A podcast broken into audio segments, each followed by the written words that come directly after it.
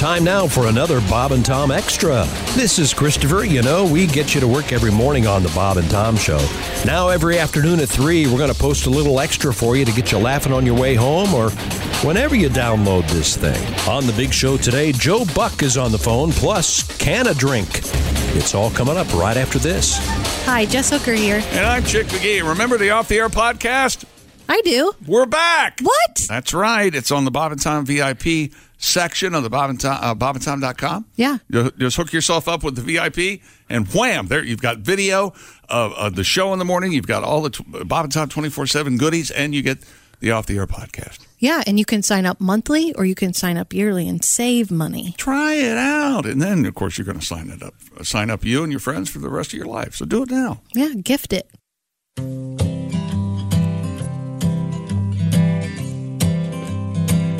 In southern Ohio, just north of Cincinnati.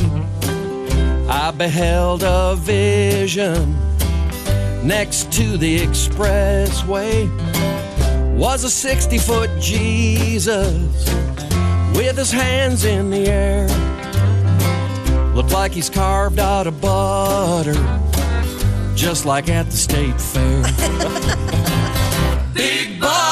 Jesus, sweet cream Jesus, old country fresh Jesus, unsalted Jesus, old promise Jesus, imperial Jesus. Can't believe it's not Jesus. Holy, oh Lord. Well, you see him from the chest up, like he's about to do a backflip, like he scored a touchdown, or maybe melting or about to drown. Well, I've been to the state fair, seen a cow made out of corn cobs. Garth Brooks out of string cheese and the virgin out of olives. Big butter Jesus, sweet cream Jesus, old country fresh Jesus, unsalted Jesus, old promise Jesus, imperial Jesus. Can't believe it's not Jesus. Holy, oh Lord. Shipped in pieces on a flatbed. Staring backwards was his big head. Driver stuck in traffic backups. Desperately avoiding eye contact. Well, don't make no graven images. That's one of the Ten Commandments. I hope the grading curve is kindly. You get to heaven with a 90. Big butter Jesus, sweet cream Jesus, old country fresh Jesus, unsalted Jesus, old promise Jesus, imperial Jesus. I can't believe it's not Jesus. Holy, oh Lord. Can't believe it's not Jesus. Oh, spread the word. For those of you who always need something extra, well, there you go. This is Bob and Tom Extra we are very lucky to have a special guest. First off, this is Tom, and uh, we've got uh, a bunch of people right here, but I think we have the great Joe Buck on the phone already. Uh, Joe, can you hear me? Oh, I can, yes, loud and clear. Oh, great! Right. Um, I uh, have been reading about your adventures as a uh, as an announcer of um, uh, mundane things in today's world. I guess is the way to put it. And since you can't do baseball, you're helping people out by what doing birthday parties or what's going on? Yeah, uh, really, whatever they were sending me, uh, I was just doing. You know, just it, it seemed like it kind of filled some void that was out there with live events being called uh, by play by play, and I did these videos. Fox initially wanted me to do kind of viral videos. I thought that seemed a little too self-serving. So if if I take any ownership in any part of it, it, it was my idea to kind of have people send in whether it's somebody cooking chicken wings on a grill or clearing out all the furniture in the living room and playing two on two basketball with a makeshift hoop out of an old Adidas box or two dogs fighting over a stick. Uh, I, I just I put my voice to it and then asked whoever got their video put back up on Twitter to make a donation to a local charity wherever they may live and, and try to help people out in their own community. Yeah, great move uh, and very funny. I uh, did you by chance see a movie called The Groove Tube years ago? Mm, I did not. Okay, the reason I'm asking is I, I there was a big news story I'm sure you're aware of that you were also asked to participate in an erotic uh, film play by play, and uh, you you may recall your response uh, if you'd like to share it. I said uh, that broke on the internet somewhere, and then everybody posts it. And I responded to uh, kind of one of the straightest laced guys on Twitter that put it up that I had been offered a million dollars to do play by play of porn videos. Uh, I said, depending on the website, they just may be handing my money back to me. uh, so, uh, and then, and then as only Twitter can do, it's like, oh yeah, Joe Buck's a moron. Uh, you know, he's the only idiot that pays for that stuff. So I mean, you just can't, No you can't win for losing on old Twitter. You know, So th- that that reason that old movie Groove Tube. It kind of predated Saturday Night Live with small skits, and there was one in which they had traditional sort of Olympic level play by play broadcasters doing the uh, the play by of the the play by play of a pornographic scene. Very very funny, uh, very I- very funny stuff.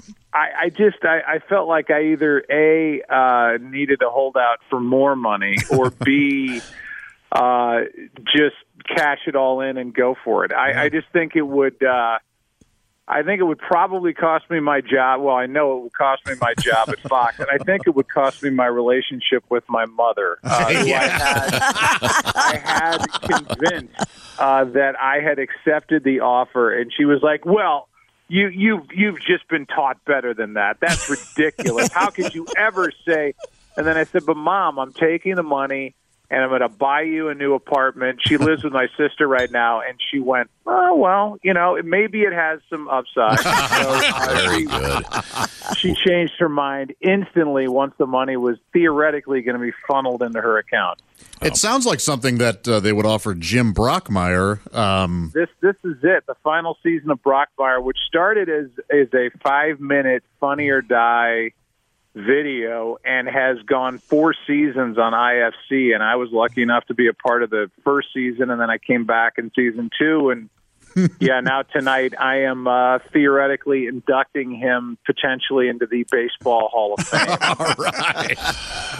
Uh, Joe Buck is our guest, the distinguished announcer, and we sure hope you get to go back to work soon. Um, when you were a kid, d- was your eye always on getting into the broadcast booth?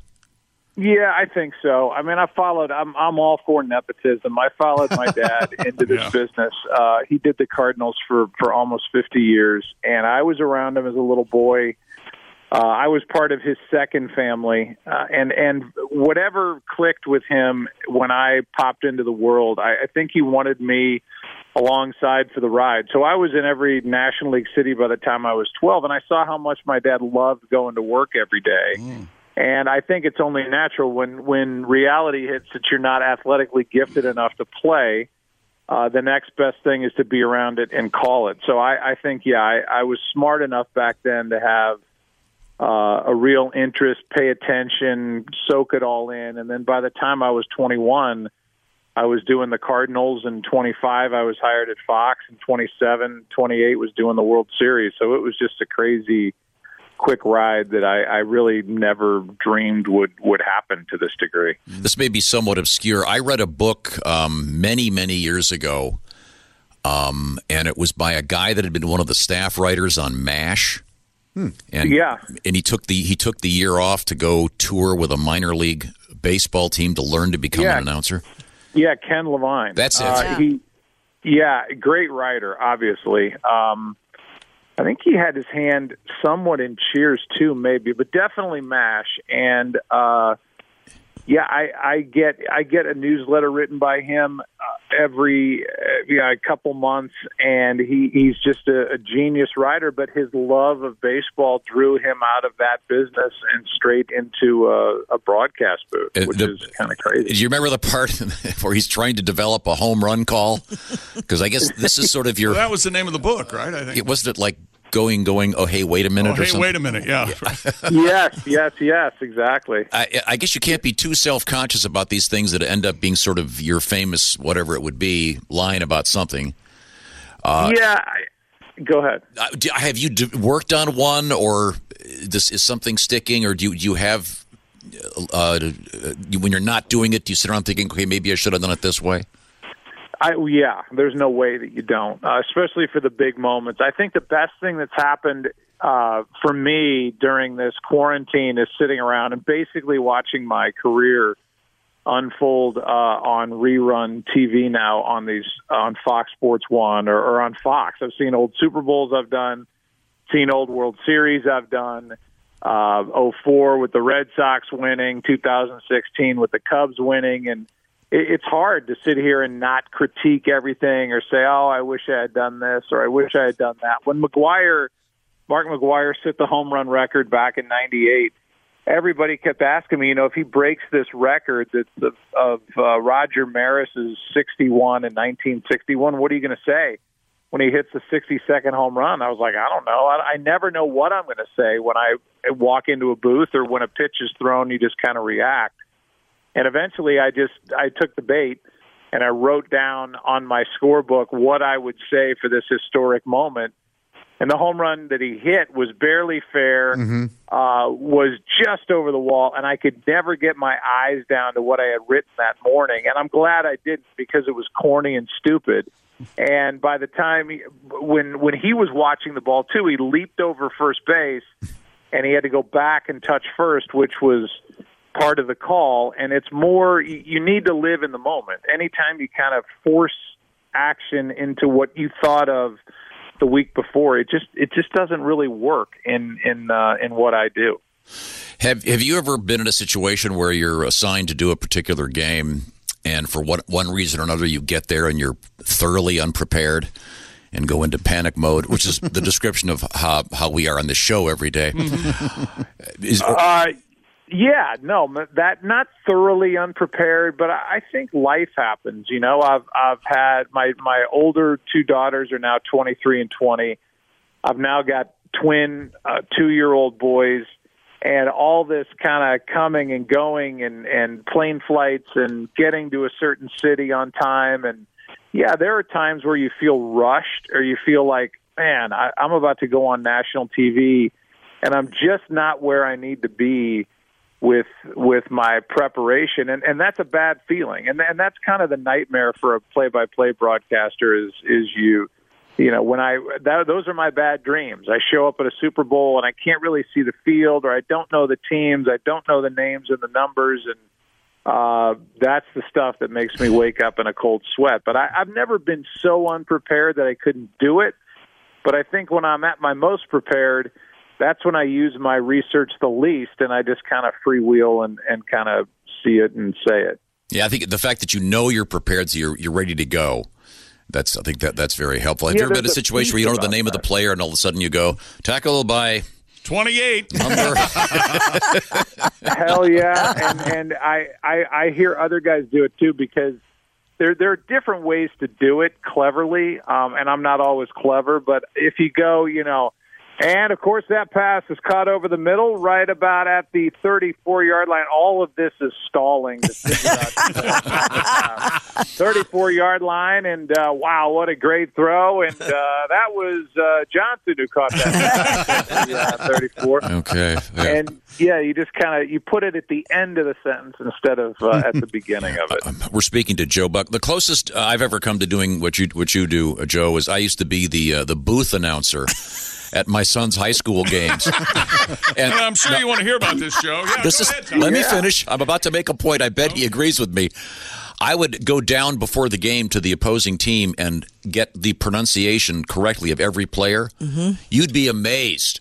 You'd pronounce some guy's name incorrectly, and mom would be up in the booth. I bet. Yeah. Heck yeah. And on the I'm, it, it it's literally no you, we are joking about it but it is it is one of the most important things that i do because if i show up and i you know every fan base is just rabid. I mean go on my twitter feed rabid about their team. And if you show up and you mess up somebody's name that everybody in that fan base is like this guy is an absolute he doesn't it just makes you appear like you have no idea what the hell you're talking about. I've never had any any professional player's mom show up in the back of the booth, but uh, they've probably tweeted at me at Yeah. some point. Okay, well, Joe Buck, it's always it's a great pleasure talking to you. Uh, before we go, do, do you if you have a home office in there, is there a special photograph you have that uh, highlights someone you met during your career?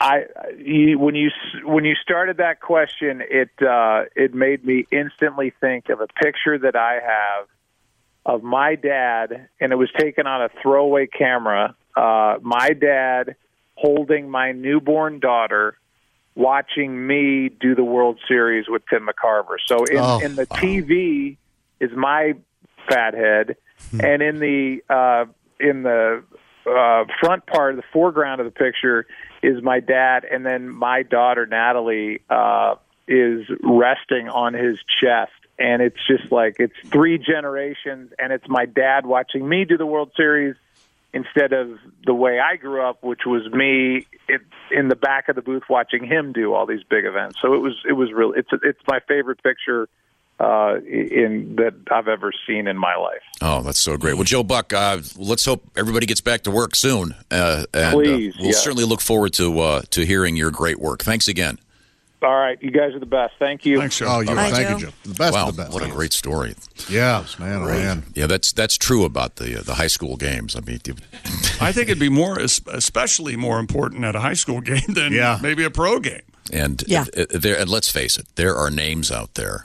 You, you get in, you get into hockey. Oh man, yeah. Do I a don't know how world they do it. gymnastics championship sometime. I bet. Oh. A lot of consonants. A lot of countries, a lot of consonants. Nadia, yes. Nadia, no vowels. Boy, no vowels could work the pommel horse. Scared. Couldn't she? Oh, Yeah. boy, nobody better. Nobody Yeah. better.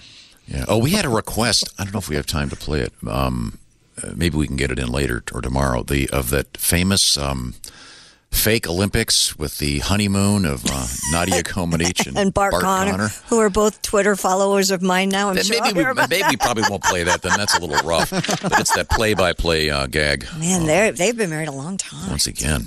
Um, Yeah, so but are they happy? Okay. Yeah, they seem very happy.